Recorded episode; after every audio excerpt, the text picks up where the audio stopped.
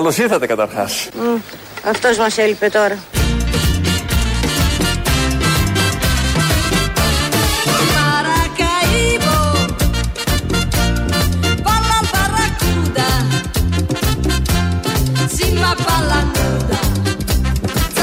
Καλώς ήρθατε καταρχάς. Καλώς σας βρήκαμε. Καλώς ήρθατε, το λέει ο Πρωθυπουργός μας. Είπαμε να τον βάλουμε να σας καλωσορίζει να σας καλωσορίσει και να σας καλωσορίσει. Μπορούμε να το βάζουμε και συνέχεια. Ε, όσοι μπαίνετε και ακούτε αυτή την εκπομπή εδώ στα παραπολιτικά κάθε μέρα, μεσημέρι, μία με δύο κλασικό ραντεβού. Έτσι λοιπόν, αφού καλωσοριστήκαμε και μας καλωσόρισε ο καλύτερος, είναι από τη χθεσινή ε, μέρα στο Μέγαρο Μαξίμου. Είχε καλέσει 7 ε, ηλικιωμένους οι οποίοι ε, είχαν κάνει το εμβόλιο και μιλήσανε εκεί στα σαλόνια του Μαξίμου με τα ανοιχτά παράθυρα, με θέα τον κήπο. Μιλήσανε για την σημασία του εμβολιασμού. Ήταν μια ακόμα επικοινωνιακή κίνηση. Ok, okay, κατανοητή για να δείξει στον κόσμο ότι πρέπει να γίνονται τα εμβόλια κτλ. κτλ. Εκεί λοιπόν, αφού τους καλωσόρισε, έτσι προκύπτει η φράση, μιλήσανε από καρδιάς. Όχι τόσο συνταξιούχοι, δεν μας αφορούν αυτοί σε αυτή τη φάση. Μας αφορά ο ίδιος ο Πρωθυπουργός, είπε μια πολύ μεγάλη αλήθεια. Καλώς ήρθατε καταρχάς. Χαίρομαστε πάρα πολύ που σας έχουμε σήμερα μαζί, μαζί, μαζί μας. Ε, να, να, να, γνωριστούμε να γνωριστούμε από, από, από κοντά. Ξέρετε, εγώ θέλω και το. Εγώ θέλω και το. Εγώ θέλω και το. Εγώ λέω το μέγαρο Μαξίμου είναι, είναι το σπίτι των πολιτών. Δεν είναι, είναι το δικό μου γραφείο, αλλά θέλω ένας χώρος ο οποίος να είναι, ε, είναι ανοιχτός και να αισθάνεται να αισθάνονται οι πολίτες οικία ε, ε, εδώ, διότι εσάς δουλεύουμε.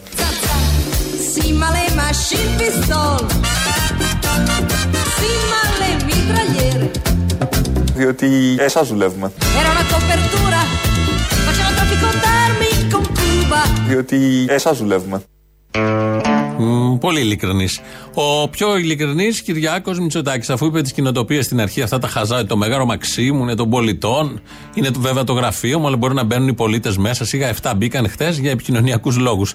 Απ' έξω πας να περάσεις, απ' έξω. Από τη Βασιλίση Σοφίας και είναι κλειστά όλα. Δεν σε αφήνουν να κατέβεις κάτω την ηρόδο Αττικού. Ή αν κατέβεις, σε κοιτάνε με 10 κάμερες και 10 ζευγάρια μάτια. Θα μπαίνουμε και μέσα στο μέγαρο Μαξίμου. Χαζά όλα αυτά, επικοινωνιακά, χωρίς κανέναν απολύτως λόγο. Κάθε πρωθυπουργός οφείλει να έχει το γραφείο του, ένα κτίριο φυλασσόμενο, να δουλεύει αυτός οι επιτελείς του μέσα εκεί, να παράγουν έργο. Τελεία. Δεν χρειάζεται να μπαίνει κανένας λαός, να βγαίνει κανένας λαός. Αυτά δεν γίνονται πουθενά και δεν πρόκειται να γίνουν και ποτέ. Παρόλα αυτά όμως, με όλο αυτό με το μεγάλο Μαξίμου, έβγαλε ότι μας δουλεύει. Το είπε καθαρά, εσάς δουλεύουμε. Διότι εσάς δουλεύουμε. Τελικά, εσείς εσείς μας, εσείς μας δίνετε εντολή, εσείς μας δίνετε εντολή να δουλέψουμε εσάς και είμαστε εδώ σε αυτό το χώρο όσο μας δίνετε εσείς την εντολή να είμαστε εδώ.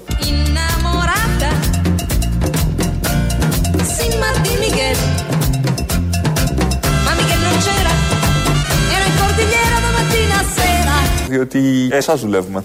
Τελικά εσείς, εσείς, μας, εσείς μας δίνετε εντολή εσείς μας δίνετε εντολή να δουλέψουμε εσάς. Είναι ωραίο που λέει εσάς δουλεύουμε τελικά.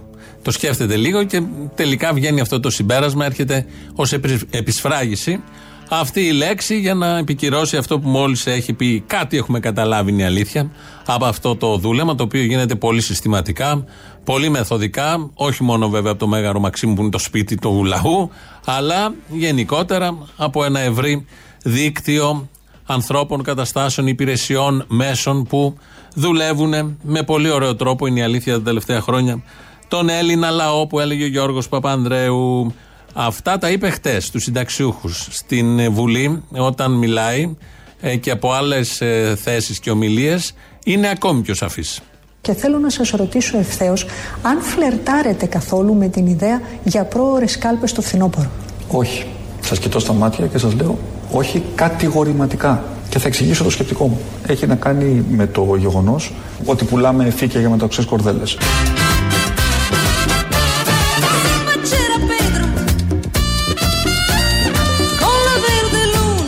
Πρώτη προσφορά της σημερινής ημέρας. Η μεγάλη προσφορά αυτής της εβδομάδα. Φύκια για μεταξύ κορδέλες.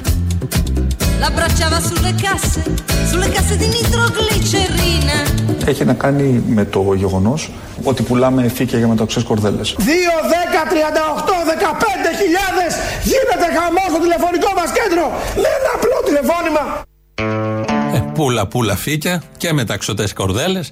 Βράχνιε ο έμπορος, δεν μπορεί να πουλήσει άλλο. Λέει το τηλέφωνο και μετά κατέρευσε. Από τη συνέντευξη αυτά τα φύκια και μεταξωτέ κορδέλες, επίσης μια κρίση ειλικρίνειας του Κυριάκου Μητσοτάκη είναι από τη συνέντευξη που έδωσε προχθές στην Μάρα Ζαχαρέα. Η κυρία Πελώνη τώρα από την άλλη κυβερνητική θέση, τη, της κυβερνητικής εκπροσώπου, ε, μιλάει για τον Πρωθυπουργό. Δηλαδή δέχτηκε μια ερώτηση για τον Πρωθυπουργό Κυριάκο Μητσοτάκη και αυτή μίλησε με πολύ αληθινά λόγια. Κυρία Εκπρόσωπε, τι απαντάτε στην κριτική ότι ο Κυριάκος Μητσοτάκης εμφανίστηκε εκτός τόπου και χρόνου και χωρίς ίχνος αυτοκριτικής και ότι απέδειξε πόσο ανίκανος και επικίνδυνος είναι να διαχειριστεί τη διπλή κρίση που μαστίζει τη χώρα. Ο Πρωθυπουργός Κυριάκος Μητσοτάκης αυτή τη στιγμή πετροβολά την προσπάθεια που κάνει η κυβέρνηση, οι πολίτες, οι υγειονομικοί, ε, όλοι μαζί.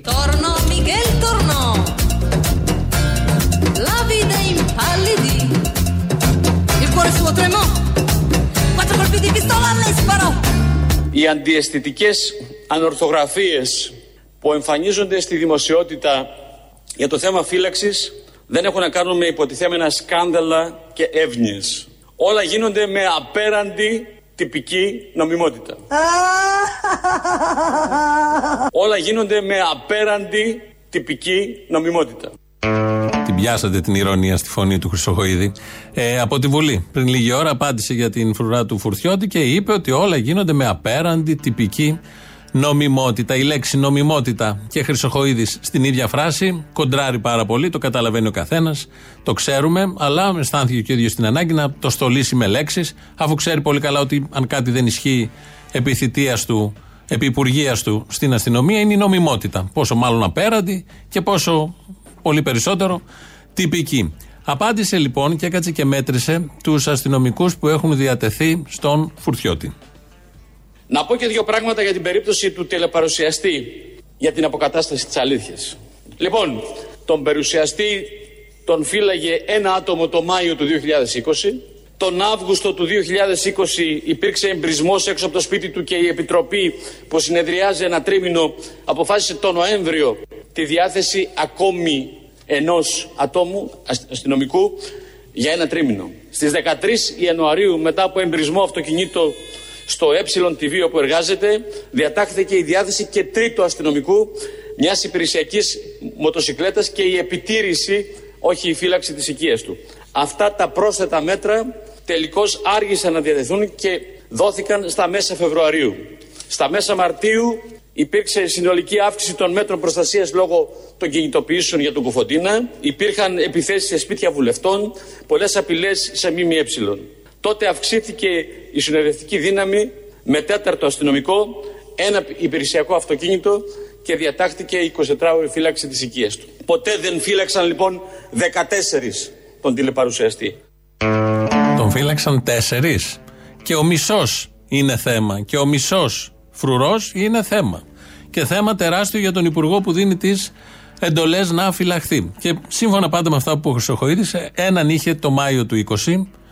Ε, ήταν, αν θυμάμαι, το Μάιο του 20 είναι ένας που κάνει εκπομπή. Ο Φουρτιώτης, όπως πάρα πολλοί. Όσοι κάνουν εκπομπή έχουν και έναν αστυνομικό που πληρώνεται από το Δημόσιο Ταμείο για να τον φυλάει. Τον Αύγουστο μπήκε άλλος ένας, γίναν δύο. Τον Ιανουάριο μπήκε άλλος ένας, γίναν τρεις και μια μοτοσυκλέτα, όπως είπε. Φαντάζομαι τη μοτοσυκλέτα την οδηγάει ένας από αυτούς τους τρεις. Και ε, λόγω κουφοντίνα διαδηλώσεων που είχαμε πάρα πολλά, όπως λέει εδώ ο Χρυσοχοίδη, μπήκε άλλος ένας και αυτοκίνητο. Το αυτοκίνητο μόνο του; Και όλα αυτά 24 ώρε φύλαξη του σπιτιού. Πώς, 24 ώρε φύλαξη από ποιον; Από τον έναν του αυτοκινήτου; Ήταν δούλευε 24 ώρες; Όλοι αυτοί οι τέσσερις μοιραζόντουσαν το 24ωρο σε βάρδιες; Μόνο τέσσερις. Γιατί έδωσε κάποια νούμερα, αλλά αν τα βάλει κάποιος λογικά κάτω, έτσι όπως γίνονται στην αστυνομία με βάρδιες και τα υπόλοιπα και με οδηγούς και με συνοδούς, δεν προκύπτει το 4. Δεν προκύπτει το 14, αλλά δεν προκύπτει το 4. Που και το 4 είναι τεράστιο θέμα πολιτικό πάνω από όλα. Η απάντηση δεν ήταν πλήρης, γέννησε πολλά ερωτηματικά. Δεν ξέρω τι ρωτήσαν οι υπόλοιποι στη Βουλή και πώς εξελίχθηκε. Ξέρω, μάλλον δεν έδωσε καμία άλλη απάντηση. Αυτό ήταν αληθινό έτσι όπως το είπε. Μάλλον αυτό ήταν μια περιγραφή του Μιχάλη Χρυσοχοίδη για το τι ακριβώς συμβαίνει με το Φουρτιώτη, με μήνες, ε, άτομα που, έχει, που έχουν διατεθεί για την φύλαξη του, όπως σε όλα τα υψηλά πρόσωπα αυτού του τόπου. Αυτό που ακολουθεί τώρα είναι επίσης μια μεγάλη αλήθεια από τον Μιχάλη Χρυσοχοίδη. Και είμαστε και ένα αυταρχικό καθεστώς στην Ελλάδα της αστυνομικής βίας, της Χούντας και του αυταρχισμού.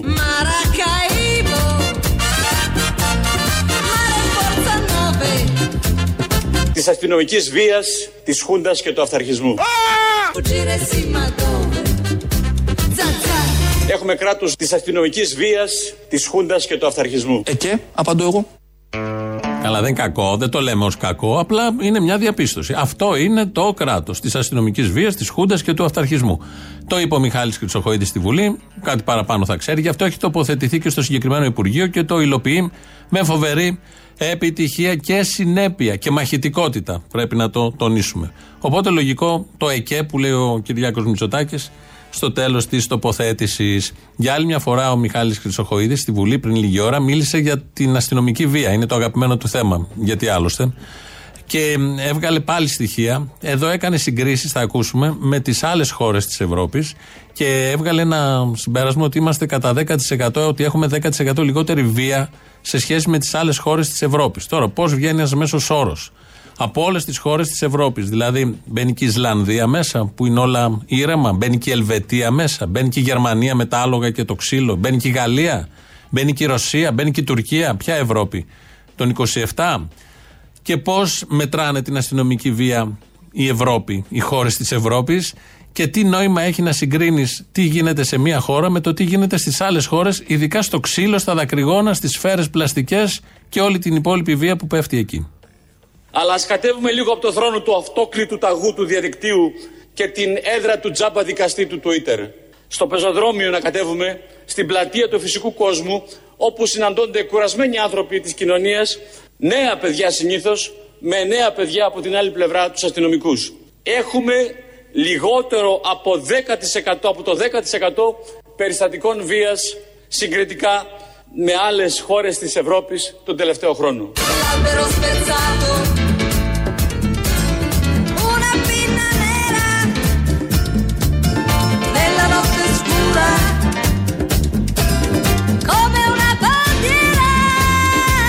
Λιγότερο από 10% από το 10% περιστατικών βίας συγκριτικά με άλλες χώρες της Ευρώπης τον τελευταίο χρόνο. Πώς μετριέται το 10%. Εγώ είμαι περίεργος. Πώς γίνεται αυτή η σύγκριση; Και αν εμείς εδώ έχουμε μια αύξηση σε σχέση με πέρυσι, η Ελλάδα με την Ελλάδα. 50%. Τι νόημα έχει το 10% λιγότερο; Και επί ποιων περιστατικών, επί των δηλωμένων. Διότι σε αυτόν τον τόπο έχουμε αδήλωτα περιστατικά. Έχουμε δει τι γίνεται όταν υπάρχουν κάμερες, αλλά μπορούμε να καταλάβουμε, να φανταστούμε, υπάρχουν και μαρτυρίες, τι γίνεται όταν δεν υπάρχει κάμερα. Ένα κινητό να καταγράψει τι ακριβώς συμβαίνει. Αυτά τα μαγείρεψε εκεί για άλλη μια φορά ο Μιχάλης Χρυσοχοίδης, αφαιρέγγιος έτσι κι αλλιώς. Ένας υπερφύαλος τύπος, διορισμένος για να κάνει τον Υπουργό Δημόσιας Τάξης και Προστασίας του Πολίτη. Όλη η ηρωνία σε αυτή την φράση. Και βγάζει αυτά τα συμπεράσματα. Το γενικό είναι ότι η κυβέρνηση, η παράταξη που κυβερνά, έχει αυτόν ως υπουργό. Ποια παράταξη τώρα είναι αυτή, μας είπε πολύ αναλυτικά και μας θύμισε με βάση παλιότερη του ομιλία, ποια είναι ο Άδωνς Γεωργιάδης. Έχω ανεβάσει στο Twitter μου Έχω ανεβάσει στο Twitter μου τις ομιλίες μου στη Βουλή που λέω από τη βήμα της Βουλής όλη την παράταξη της Νέας Δημοκρατίας, παράταξη δοσιλόγων, τάγματα ασφαλιτών, κοτζαμπάσιδων και χουντικών.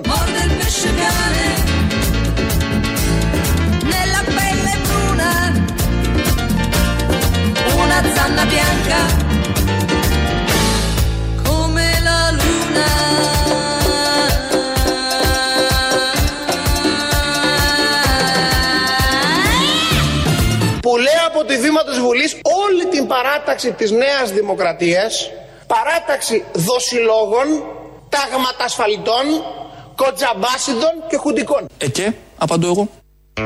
Δεν υπάρχει θέμα, αλλά λείπει το Γερμανοτζολιάδε. Αυτό είναι ένα θέμα, πρέπει να προσθεθεί. Είναι πέντε οι τίτλοι που έχει αυτή η παράταξη. Σύμφωνα με τις παλιές ομιλίες, έχει μιλήσει στη Βουλή. Τα είπε εδώ, τα ακούσα. Το Άδωνης Γεωργιάδης τα λέει, δεν τα λέμε Εμείς δεν έχουμε και στοιχεία, άλλωστε δεν έχουμε και βίντεο. Δεν υπάρχουν βίντεο που να λέει ότι είναι Γερμανοτσολιάδες, ότι είναι ταγματασφαλίτε. Τέτοια βίντεο δεν υπάρχουν.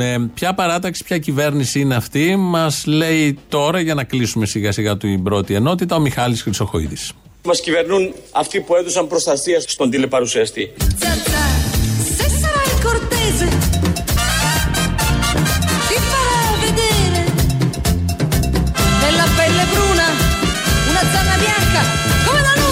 Μας κυβερνούν αυτοί που έδωσαν προστασία στον τηλεπαρουσιαστή.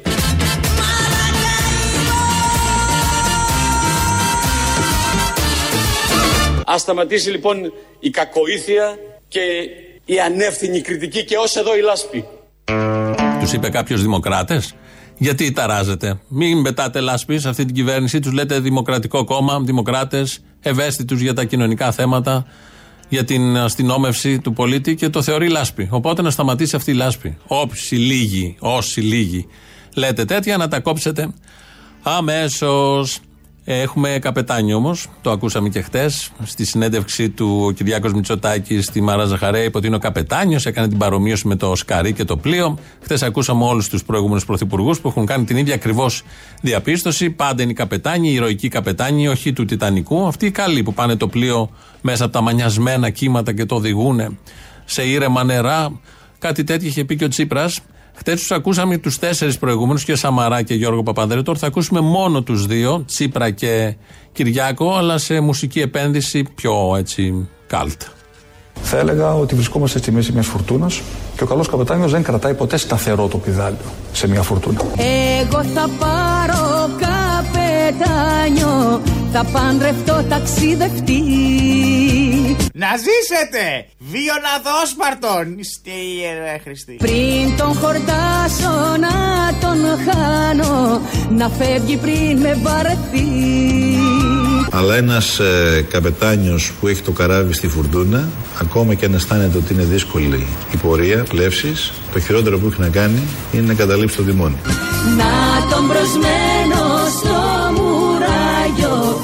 Άχρηστη! Κι όταν ο άνεμος φυρά Να τρέχω τα μάτα στον Άγιο Να καλυνεύσει τα νερά Στο διάλο άχρηστη! Κι όταν του καραβιού η ρωτά Τον φέρνει η ώρα του καλή Να τον θέλω όπως πρώτα και από πρώτα πιο πολύ Άχρηστη! Να τον θέλω όπως πρώτα και από πρώτα πιο πολύ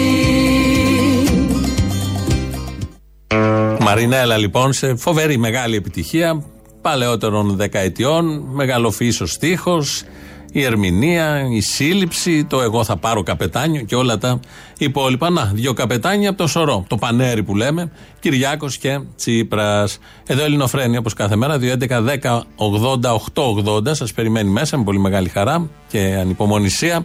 Radio το mail του σταθμού δικό μας αυτή την ώρα. Η Χριστίνα Αγγελάκη ρυθμίζει τον ήχο. ελληνοφρένια.net.gr, επίσημο site του ομίλου Ελληνοφρένια και μας ακούτε τώρα live μετά ηχογραφημένους. Στο YouTube το ίδιο, στο official είμαστε. Από κάτω μπορείτε να κάνετε και εγγραφή και διάλογο. Στο Facebook επίσης και στα podcast μας βρίσκεται. Πρώτο μέρος του λαού μας πάει στις πρώτες διαφημίσεις.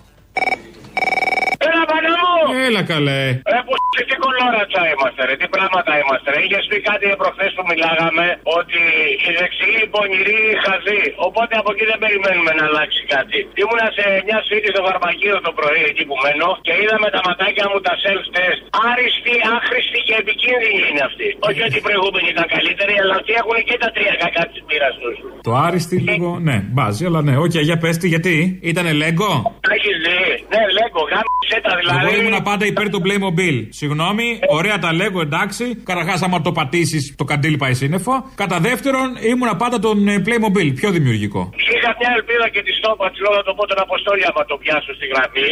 Το πιάσω από το κεφάλι. Λοιπόν, αν θα δεις το όλο κόλπο και μπορεί να γίνεται. Εντάξει, εγώ δεν είμαι επιστήμονας, ένας βλάκα 56-57 είμαι. Αυτό το έχω καταλάβει. Εάν δεν το κάνουν, μα να μου εγώ δεν κρύβομαι. Έχω το γνώση σε αυτόν, μη στεναχωριέσαι. Λοιπόν, αν δεν μου το κάνει άλλος, σιγά μου το κάνω μόνος μου. Να γυρίσω την κεφάλα από έτσι επάνω, να βάλω μέσα. Γιατί έχω κάνει και το βορειακό. Αγάπη μου, να έρθω εγώ να στο κάνω. Ε, μωρό μου, έλα, εσύ και θα το κάνουμε. Θα στην ευάλω την πατονέτα. Θα το κάνουμε 66 και 69 τα δυο μας. Έτσι. Να σου πω, ε, αυτό της είπα. Λέω καλά που η πατονέτα δεν βγήκε σαν τις μάσκες. Θα κάναμε το κινέζικο κατευθείαν εμωραίδα. Εγώ το έχω προτείνει καιρό τώρα. Τέλος πάντων. Το μόνο μάνα μου που μένει τελικά είναι αυτό που λέμε. Ανυπακοή, λαϊκή συμμετοχή και αν δεν βγούμε στους δρόμους θα μας γαμίσουν για τις επόμενες 16 γενιές. Ξέχασα ότι έχω και το παπαρίγα να παίρνει κάθε τόσο. Και πρόσεξε να δεις, θα σου στείλω ένα μήνυμα από το υπερπέραν τώρα να μου πεις αν τον αναγνωρίζεις. Ναι. Μ' ακούς; Ναι. Καλησπέρα σας κύριε Απόστολε, τι μου κάνετε, πώς είστε, καλά; Ήρθα να σας φέρω ένα πεσκές με ξεροτήγανα και δρομαδάκια, δεν είναι πρόκαμα. Κατάλαβα. Πολύ ευχάριστο αυτό. Καλή εκπομπή να έχετε, καλή συνέχεια στην ακρόαση. Να Δεν είστε έφτανε, καλά. δεν έφτανε ο γιος, έχουμε και το, ένα σύρμα το υπερπέραν. Θέλω να μου λύσεις μια πορεία γιατί τα έχω μπερδέψει λίγο. Για να καταλάβω. Άλλο είναι μπράβος, άλλο αστυνομικός. Στο ίδιο σώμα γενικώς είναι. Ναι, ναι, παιδί μου, Η αλλά ίδια όταν- ταυτότητα έχουν. Απλά μπράβος είναι άμα δουλεύεις στον ιδιώτη. Είναι το εξτραδάκι το απογευματινό που λέμε. Ναι, ναι. Είτε αυτό είναι μαγαζί, είτε είναι πρόσωπο ας πούμε διάσημο, τάχα, κάτι ανθιπο celebrity. Τέτοια. Όταν δηλαδή όταν παίρνεις λεφτά, έχεις δημο... έχεις μπράβους και όταν δεν παίρνεις λεφτά, έχεις αστυνομικούς. Ή, ή υπάρχουν υποθέσεις που λύνονται με μπραβιλίκια, άλλες υποθέσεις με αστυνομία και άλλες με δημοσιογραφία. Γιατί οι αστυνομικοί κάνουν και ωραία μοντάζ, ας πούμε. Γιατί λογικά το κράτος τους μπράβους του φορφιώτη τους πληρώνει σαν αστυνομικούς, σαν δημοσιογράφους, σαν τι δεν τους πληρώνει. Δεν έχω καταλάβει. Ό,τι χρειαστεί, τι εννοείς. Ο αστυνομικός είναι παντός καιρού πια. Σαν τον υδραυλικό που του λες αν ξέρει να βάλει και ένα ντουί. Εγώ ξέρεις τι καταλαβαίνω. Ότι η πιο τίμια δουλειά είναι το μπραβιλίκι. Να τελειώνουμε. Εγώ αυτό καταλαβαίνω. Καλά. Ε, τι καταλαβαίνει ο καθένας. Ναι. Άντε. Έλα, Αποστόλη, είμαι φαρμακοποιός και μοιράζω δωρεάν self-test. Αχ, γιατρέ.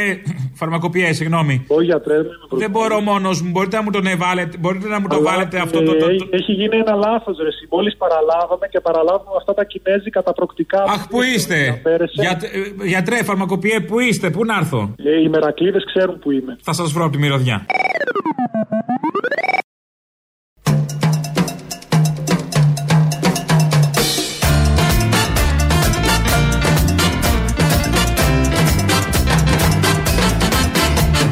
Και είμαστε και ένα αυταρχικό καθεστώς στην Ελλάδα της αστυνομικής βίας, της Χούντας και του αυταρχισμού. Ε, και, απαντώ εγώ. Δεν υπάρχει θέμα, το ξαναλέμε. Δεν το βάζουμε ως κάτι κακό, απλά το μεταδίδουμε. Γιατί έτσι το είπε. Και είναι ωραίο να ακούς αλήθειες από ανθρώπους που δεν πιστεύεις τίποτα πολλές φορές. Πες, ε, πέρα από τα. και πίσω, πίσω από τα λαμπερά φώτα των ε, shows της τηλεόρασης, υπάρχουν ε, αλήθειες που τις ξέρουμε όλοι, αλλά είναι αλλιώς θα βγαίνουν σε αυτά τα reality, τα τηλεπαιχνίδια. Το Masterchef είναι ένα από αυτά. Προχθές είχαν ένα διαγωνισμό και οι μάγειρες εκεί, τα παιδιά, κορίτσια και αγόρια, όποιος κέρδιζε, όποιος έβγαινε πρώτος, είχε το καλύτερο πιάτο, θα έπαιρνε 10.000. Κέρδισε λοιπόν η Μαργαρίτα. Είναι μια κοπέλα συμπαθέστατη από αυτό το τηλεπαιχνίδι. Αμέσως μετά έκανε δηλώσεις, έδειξε τη χαρά της που κέρδισε 10.000 και μίλησε για το πού δουλεύει και πόσα λεφτά παίρνει τα καλοκαίρια που δουλεύει ως μαγείρισα. Συγχαρητήρια Μαργαρίτα. Σεφ, δι- Κέρδισες 10.000 ευρώ, το γνωρίζεις αυτό. Δουλεύω σε ζώνη 7 μήνες και τσίμα τσίμα να μαζεύω 3 χιλιάρικα με 3,5. Ούτε καν. Αλλά τώρα όλα μα... μου ήρθαν τόσο πολλά λεπτά μαζί. Μπορεί να γελάει ο κόσμος έξω με μένα, αλλά εντάξει, εγώ θα κάνω δύο-τρία πράγματα που δεν είχα ονειρευτεί, που, που τα ονειρευόμουν, αλλά δεν είχα, δεν είχα φανταστεί ποτέ δεν μπορεί να τα κάνω. Να πάω στο Τόκιο, να πάω στο Μπαλί. Πάντα 10 χιλιάρικα. να παντρευτώ. Η μόνη πιθανότητα να παντρευτείς σε αυτόν τον τόπο είναι να κερδίσεις το Masterchef. Τα 10 χιλιάρικα. Είπε λοιπόν εδώ η συμπαθέστατη Μαργαρίτα ότι δουλεύει σε ζώνη 7 μήνες, επειδή ο τουρισμός είναι η βαριά βιομηχανία αυτού του τόπου και παίρνει 3-3,5 χιλιάρικα, 3,5 χιλιάρικα maximum, που σημαίνει 500 ευρώ το μήνα. 500 ευρώ το μήνα, ωραία όλα αυτά τα φώτα των τηλεπαιχνιδιών, με το λούστρο το πολύ ωραίο και βλέπουμε, απασχολούμαστε, βλέπουμε εκεί και τα παιδιά, τους παίχτες, αλλά υπάρχει και η πραγματική ζωή και κάποιες στιγμές ξεχωρίζει και ξεπετιέται αυτή η πραγματική ζωή και δείχνει τι ακριβώς συμβαίνει. Αυτά τα ωραία με την χαρούμενη κατά τα άλλα παίχτρια. Λαός τώρα μέρος δεύτερον. Αποστολάκο. Οχ, Έλα, άκουσες καμιά κατοίκο; Να σου πω κάτι. Και πει να μας βάλεις χέρι; Ξετριβώς. Πώς το πετυχαίνεις και παίρνεις τηλέφωνο αμέσως μετά την κατοίκο αυτή; Τώρα το κλείσα. Στην ηλικία που είναι εμά τις κατίνες εντός εισαγωγικών θα μπορούσε να μας καταφέρει. Ξετριβώθηκε, εκδηλώθηκε. Ποιος; Ε, αυτή που σε πήρε χθες και ήθελε κάτι από μένα, αλλά όσο, υπάρχει, όσο υπάρχουν τα στενά των θερμοπύλων. Εσύ για να βγάλεις γκόμενα παίρνεις τηλέφωνο, έχω καταλάβει τώρα. Νομίζεις εδώ είναι 90 πάνια.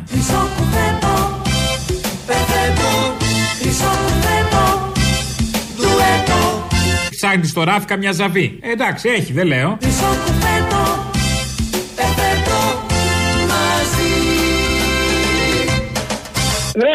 ρε αποστολή να μην Δοκίμασε τις μαξιλάρες του καναπέ. Τρομερός σεξ. Άκουσε με, άκου. Όσο υπάρχουν τα στενά των θερμοπυλών δεν πάνε στη χαράδρα του δίκου. Αυτά, αυτά τα στενά λέω εγώ. Ανάμεσα εκεί στις μαξιλάρες του καναπέ δοκίμασε, σου λέω. Α, αυτά, αυτά, αυτά. Εκεί ποια στενά των θερμοπυλών, εκεί έχει τα σκληρά στενά του Βύρονα που λέμε. Περπατώ στα στενά του Βύρονα, τα κομμάτια από το χθες συμπλήρωνα. Αναμίσει που γλυκαίνουν την καρδιά, αναπληρωνά. Τα κενά από το πουθενά, κάτι σε τραβάει πίσω ξανά. Κάπου στο απόγευμα είμαι στα απόγεια ανώδυνα. Άκουσε με, πώ το λέει. Α το σταματήσουμε αυτό εδώ. Θα πρέπει εσύ που έχεις μεγάλο κύρος να απαγορεύσεις να μπει οποιαδήποτε πινακίδα επάνω στην Ακρόπολη, είτε αυτό θα είναι του Ωνάσιου, ξέρω εγώ, το ίδρυμα Ωνάση ή οποιοδήποτε άλλο. Σε αυτή την περιοχή δεν μπαίνει καμιά πινακίδα. Εδώ μπήκε τσιμέντο, παιδί μου, δεν πει πινακίδα. Πήγε και η άλλη και το έκανε παιδάκι μπάσκετ πάνω. Τοπικής ομάδας σε επαρχία, σε κοινότητα χωριού, ούτε καν. Θα έπρεπε τώρα να έχουν ξεζικωθεί όλοι οι άνθρωποι των γραμμάτων και να έχουν αποτρέψει αυτή την κατάσταση. Ούτε τσιμέντο ούτε τίποτα. Δεν υπάρχει ακαδημία, δεν υπάρχει κάτι. Υπάρχει του House of Fame. Ό,τι σε ακαδημία έχουμε είναι το House of Fame. Ό,τι πιο χρήσιμο έχει κάνει στον πολιτισμό η Μενδώνη αυτή στη θητεία της. Και κάτι ακόμα. Εκείνο το νούμερο, το βυζδέκι. Τι, τι, τι το βγάζει συνέχεια το νούμερο; Τι νούμερο είναι αυτό, ρε φίλε; Έχεις εντύπωση ότι εσύ είσαι άλλο νούμερο; Όχι, εγώ, εγώ, εγώ είμαι νούμερο κι εγώ, αλλά είμαι, είμαι πιο καλό νούμερο από το Βυζδέκη. Νομίζεις, μόνος το. Και ο Βυζδέκη τα ίδια λέει για σένα. Μάλιστα. Άντε, για τώρα. Να σου πω, θέλω να επανέλθω στην Εθνική Πινακοθήκη. Επανέλα. Και να σε ξαναρωτήσω, Τη φυλάνε καλά. Τη φυλάνε, σου είπα, όχι όπως το φουρτιώτη, αλλά τη φυλάνε. Τη φυλάνε τόσο καλά όσο τη φιλούσαν το 2012. Τι έγινε το 12? Καλά, δεν τους κλέψανε ένα πίνακα του Πικάσο. Έλα, μωρέ, σιγά ένας πίνακας, τόσο έχει κάνει ο Πικάσο. Ε, η αξία του είναι πάνω από 20 εκατομμύρια ευρώ. Ε, και τι θες να κάνουμε, να πάρουμε ένα μνημόνιο για να βρούμε τον πίνακα; Ε, όχι, να τη φυλάνε καλύτερα, να βάλουν συναγερμούς, να έχουν σύγχρονα μέσα. Σε λίγο θα μας πεις να βάλουν και κάμερες. Και όταν βάλουν κάμερες θα πείτε γιατί βάλανε κάμερες, μας ελέγχουν. Ναι, μέσα στην πινακοθήκη. Απ' έξω. Και σε πέντε στενά ναι. παρακάτω. Και σε 15 στενά παρακάτω. Να. Και, και στο άγαλμα του Τρούμαν λίγο που είναι εκεί κοντά. Καλές οι καριάτιδες, καλό και το πεπόνι. Σας έσβησε όλους μόνο μια σιλίνα η Μενδώνη. Τι λέει, η Μενδώνη θα βάλει μαρμάρινη πλάκα με το όνομά της; Ε, Κάπως πρέπει να μείνει και στην ιστορία. ε, Με έναν τρόπο διαφορετικό από αυτό που έχουμε όλοι στο μυαλό μας, νομίζει. Θα μείνει, παιδί μου, έτσι κι αλλιώς. Ναι, ότι θα μείνει, θα μείνει. Ναι. Αλλά θα μείνει στα λίματα. Κάτω που λέει ψάξε. Και κάπου εδώ και κάπως έτσι, όπως κάθε Παρασκευή, φτάνουμε στο τέλος γιατί έχουμε τις παραγγελίε αφιερώσεις σας. Μας πάνε στο ακριβώς της ώρας για το μαγκαζίνο. Εμείς θα τα πούμε τα υπόλοιπα τη Δευτέρα. Γεια σας.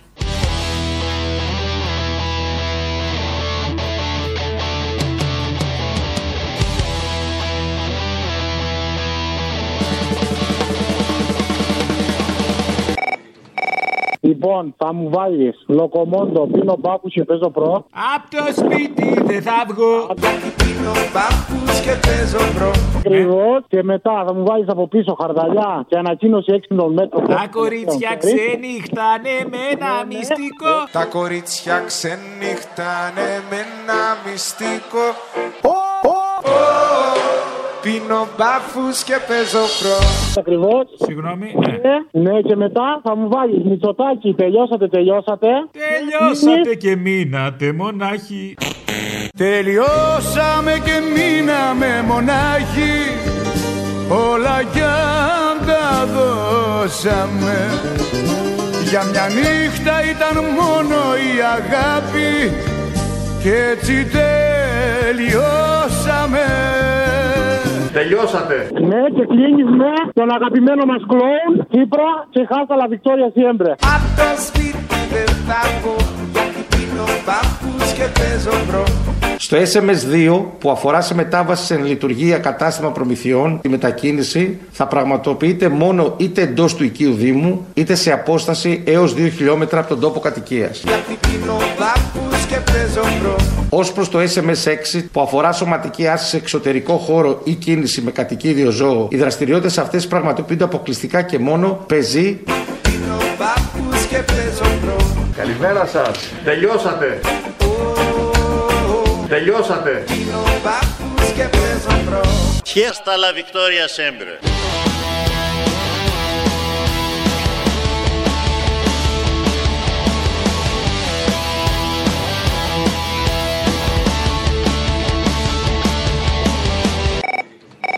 Ε, να σου πω, θέλω μια αφιέρωση για την Παρασκευή ε, της Κωνσταντίνας στο τραγούδι. Όλοι οι καιροί σκύβουν πάνω από τον Παρθενώνα. Α, δεν το ξέρω το Τραγούδι, άσμα. δηλαδή, όποτε τα ακούω, μου σηκώνει την τρίχα κάγκελο. Και της Μενδώνη το ίδιο. και θυμάμαι. Γράφει καινούργια τραγούδια που θα παίζει ίδια. Λοιπόν, αυτό θέλω να το αφιερώσω στο Λινάκι. Στο; Το Λινάκι το Μενδονάκι. Ναι. Να της το αφιερώσω και να τα ακούσουμε πολύ προσοχή και να μάθει να σέβεται. Ή άντε να μην την πω τώρα. Αχ, αυτές οι ατάξει μου θυμίζουν κάτι αποτυχημένους blogger που νομίζουν ότι έχουν και αξία. Αλλά στην καλύτερη είναι το μακελιό των blogger. Τέλος πάντων. Καλέ, είμαι εγώ τέτοια. Όχι, μωρέ, δεν λέω για σένα. Α, μόνο Έλα, είμαι γεια. και εγώ τώρα. Μην φαγωθούμε δηλαδή θα με τα μουστάκια μας. Αυτό είναι το Παρθενώνα, πώς το είχατε πει; Όλοι οι καιροί σκύβουν πάνω από το Παρθενώνα. Τον Παρθενώνα έφτιαξε η Λίνα η Μενδώνη, φιδία είσαι δεύτερος στο φυσάς και δεν κρυώνει. Μες στους αιώνες τα Το ελληνικό ως επένδυση μεμονωμένη θα μπορούσε να είναι, πώς βλέπει κάποιο τον Παρθενώνα και λέει είναι η εποχή της Αθηναϊκής Δημοκρατίας και της κλασικής Ελλάδος. Πάνω στην Κύπρο με δυόσμο μυρίζει ο χώμα Λίγο μαύρο στο χώμα. Και στις κυκλάδες με χρώματα άσπρα και ήλιο μεθούν Χωρίς τη Λίνα τη Μενδώνη, Παρθενώνας δεν επιβιώνει. Σαν να τσάλινο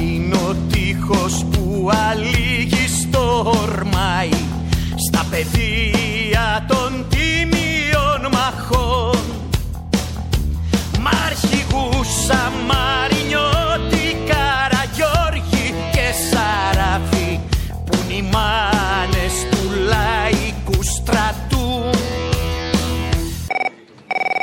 Έχω ένα μεγάλο παράπονο. Είμαι επαγγελματίας οδηγός. Σας ακούω όσο μπορώ. Αν όχι καθημερινά, πολύ συχνά. Έχεις πολύ καιρό να βάλεις, κύριε Βασίλη. Τι συμβαίνει; Δεν ζητάτε, ζητήστε να βάλω. Πώς; Είναι να, να αναλογιστούμε και τις δικές σας ευθύνες, έτσι. Ζητήστε, κύριε Βασίλη, να σας βάλω. Βεβαίως. Την να, να, να αναλογιστούμε την ατομική ευθύνη. Την Βεβαίως. ατομική Έχετε σας ευθύνη, δίκιο. βεβαίως. Λοιπόν, θέλω, κύριε Βασίλη, Επανάσταση να κάνουν όλοι τα βόηδια να ξυπνήσουν τα βοηδοβασίλεια. Δεν πάει άλλο. Δεν έχω να πληρώσω. Μου τα κόψαν όλα. Δεν είμαι Χριστός. Σε κανένα δρόμο θα βγεις, κύριε Βασίλη; Στο δρόμο γιατί να μην βγω; Α, δεν σε βλέπω, μόνο με τα μηχανάκια. Βγαίνεις τη νύχτα που κοιμούνται άλλοι. Όχι, βγαίνω και στον δρόμο. Γιατί να μην βγω; Θα βγω. Τι θα κάνω; Αφού με κόψει πείνα, όλα τα βόηδια εκεί, τα βοηδοβασίλεια να βγουν, να φωνάξουν τα βοηδοβασίλεια, του λέω. Να φωνάξουν. Τι θα κάνουν τότε. ναι. Θα κάθεται στο σπίτι, και ανοίγει την τηλεόραση, ότι μαλακίες σου λέει εκείνος ο. Εκείνος το ξέρεις. Στο κανάλι, ρε, το μεγάλο που λέει. Τώρα μην το βάνω και στο σώμα μου. Μην το βάλει στο στόμα σου καλύτερα, το βάζω εγώ.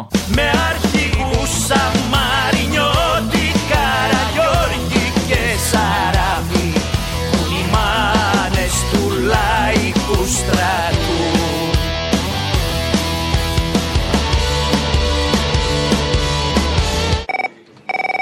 Αφιέρωση για Παρασκευή. Έχει πει ο Μιωτσοτάκη παλαιότερα ότι το εθνικό σύστημα υγείας είναι σοβιετικού τύπου. Μετά μιλάει ο Μπάμπης ο Παπαδημητρίου με τον Πορτοσάντε και λένε ότι πρέπει τα μισά νοσοκομεία να κλείσουν. Και νομίζω λέει ο Πορτοσάντε όχι να κλείσουν, λέει να τα γκρεμίσουμε. Και μετά βάζει τον τύπο από την ε, ταινία που λέει Ηλία ρίχτο, Ηλία ρίχτο. Το σχέδιο το οποίο η κυβέρνηση έχει ψηφίσει για την πρωτοβάθμια φροντίδα υγείας είναι ένα σοβιετικού τύπου κρατικό σχέδιο το οποίο είναι και ακριβό και δεν προωθεί τον εύλογο και θεμητό ανταγωνισμό μεταξύ δημόσιου και ιδιωτικού τομέα. Αλλά εγώ έχω ακούσει ως ιδέα ότι ενδεχομένως από τα κρατικά νοσοκομεία τα μισά τουλάχιστον πρέπει να κλείσουν. Γιατί είναι φορείς ασθενειών, γιατί έχουν πρέπει να πρόβλημα. γκρεμιστούν κιόλας, Ναι, δεν ναι, πρέπει να αυτό τα με κλείσουν. την. Ρίχτω, ηλία! Πρέπει Με να πρόβλημα δεν γκρεμιστούν μπο- κιόλας, Ναι, δεν ναι, πρέπει να τα αυτό με κλείσουν. την. Ηλία! Ρίχτω!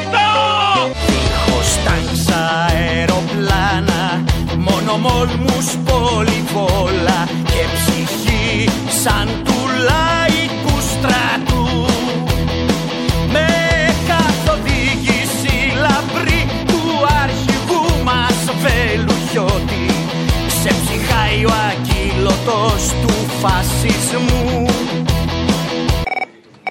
Και θέλω τον άλλον με τα κουνούμαλα. Ε, τώρα είπαμε να ζητήσεις ένα πράγμα, εσύ το, το ξέσκησε. Ένα πράγμα θα ζητάς.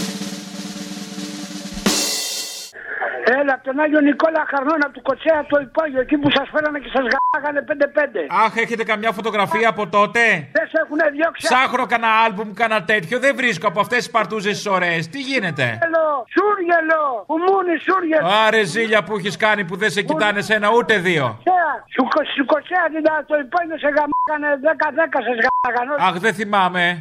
Δεν θυμάμαι. Ήμουνα υπνοτισμένος. Άντε μου νάνο ηλίθιο, βλαμμένο, βλαμμένο. Εσείς δεν καταλαβαίνω την έκρηξή σας. Γιατί αυτό; Στο διάλο ανώμαλοι όλοι, κουμουνι, κουμούνια ανώμαλα, όλα κουνούμαλα. Με καθοδήγηση λαμπρή του αρχηγού μας Βελουχιώτη Ξεψυχάει ο ακύλωτος του φασισμού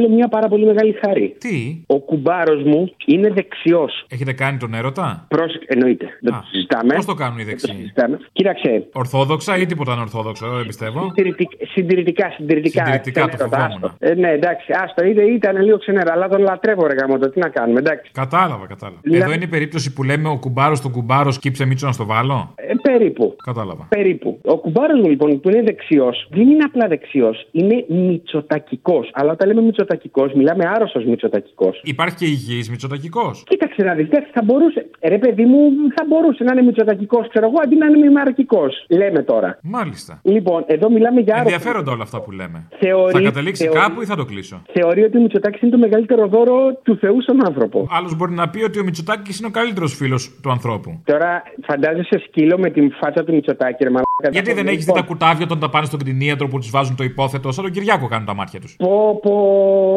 Αχ, Γιατί μου το πες αυτό τώρα; Αυτό γιατί μου το πες; Για να το κάνεις εικόνα. Λοιπόν, θέλω την Παρασκευή να μου κάνεις ένα ωραίο μαζεματάκι. Τι έλεγε κάποτε η αδερφή του για το Μητσοτάκι; Αυτά τα στούκας. Και γενικότερα τι λέγαμε κάποτε πιο παλιά για το Μητσοτάκι; Αυτά θέλω να μου κάνεις ένα μάζεμα για να μην νομίζει ο άλλος ότι ο Μητσοτάκη είναι θείο δώρο. Στούκας είναι το παιδί, κόπανος είναι. Ένας άνθρωπος που εκπροσωπεί και μια οικογένεια, η οποία τόσες πολλές δεκαετίες τόσα προσέφερε στον τόπο, χωρίς ποτέ να ακουστεί οποιαδήποτε εμπλοκή τους με οποιαδήποτε σχέση, εταιρεία, ιδιωτική, οποιαδήποτε άλλη, πάντα πληρώνοντας από την τσέπη τους. Δεν τέριαζε στο χαρακτήρα του Κυριάκου ο... η Εγώ πολιτική; Πρέπει να σας πω ότι και σήμερα που τον βλέπω στην τηλεόραση, στις ομιλίες του, απορώ. Πράγματι αξίζει λοιπόν ο κ. Κυριάκος Μητσοτάκης μια έμπρακτη βοήθεια από όλους εμάς. Δεν το αντέχει η συνείδησή μου να έχω περισσότερα από τον Κυριάκο Μητσοτάκη. Τα λέω και πρέπει να μείνω ε, σοβαρό, αλλά δεν μπορώ.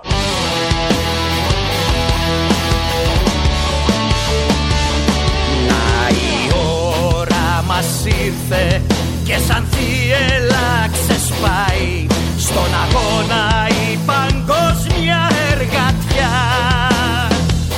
μια φωνή ατυχή στον αέρα πέρα ως πέρα με επανάσταση θα διώξουμε τη σκλαβιά. Θα μου βάλεις για την Παρασκευή. Τον άνθρωπο που τώρα λησοδένουνε και θέλω να μου βάλεις και αποσπάσματα, ξέρεις, δικά σου έτσι, να δημιουργήσει και τέτοια. Φράξαν το δρόμο σε έναν άνθρωπο Αλυσοδέσαν έναν άνθρωπο εκεί που ευάδιζε Εδώ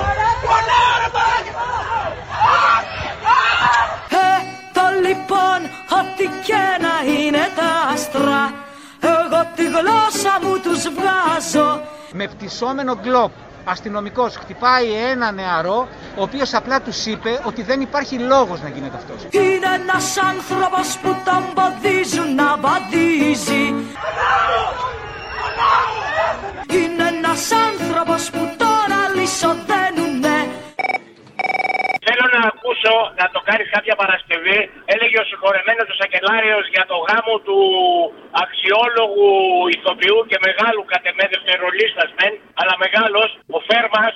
Ναι. Θυμάστε το Φέρμα; Ε, πώς δεν το θυμάμαι. Ε, είχε λοιπόν ε, χρόνια μια σχέση και κάποια στιγμή παντρεύτηκε. Ο Φέρμας του γουστάριζε, έπινε τσιγάρα. Κάνα μια φούντα, κάνα ψημένο, κάνα έτσι. Όσα ήταν αυτά τα έκανε ο άνθρωπος. Του ετοιμάζουν λοιπόν μια κέλα ο Σακελάριος με έναν άλλον στην εκκλησία.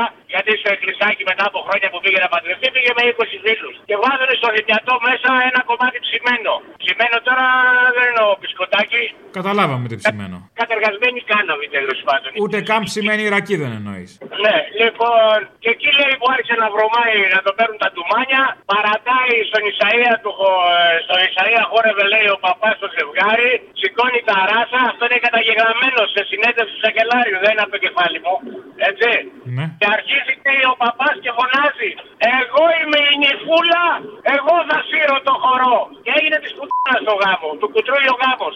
Βάλτο αυτό την Παρασκευή αν μπορείς. Μου φιξάρισε το να το βρεις. Και βάλε και το μόρφου μαζί. Αυτό που πρέπει να πω και δεν ξέρω αν το έχουν πει άλλοι για τον Νίκο Φέρμα είναι η περίπτωση του γάμου του όπου ο δαιμόνιος και μακαρίτης Αλέκος Σακελάριος σκάρωσε κάτι πρωτοφανές. Την ώρα που ο παπάς ετοιμαζόταν να τους ευλογήσει έριξε μέσα στο θυμιατήρι χασίσι. Μια μικρή φλουδίτσα χασίσι. Άρχισαν λοιπόν όλοι οι προσκεκλημένοι να ζαλίζονται. Μεταξύ αυτών είχε ζαλιστεί και ο παπάς, ο οποίος εκδηλώθηκε τη στιγμή εκείνη ως ομοφιλόφιλος. Και δεν τρέπονται να το πούν. Και άρχισε να φωνάζει «Εγώ είμαι η νυφούλα, εγώ να σύρω το χορό του Ισαΐα». Ενώ παλιά εμείς ντρεπόμαστε να πούμε τέτοιο πράγμα. Εμείς θέλουμε δικαίωμα στην ομοφιλοφιλία. Μια φωνή αδική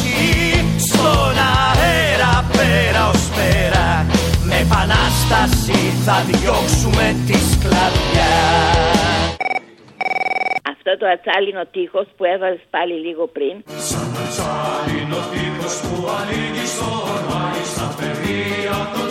τίμιων μαχών κάθε φορά που το ακούω, με εκτοξεύει στο διάστημα. Εάν θέλεις, βάλτε την Παρασκευή στις παραγγελίε. Θα σου βάλω την ροκ εκδοχή του Θωμαίδη. Όποια θέλεις εσύ. Ο αέρας που κρίζει, τη σημαία κυματίζει, τη βαμμένη από το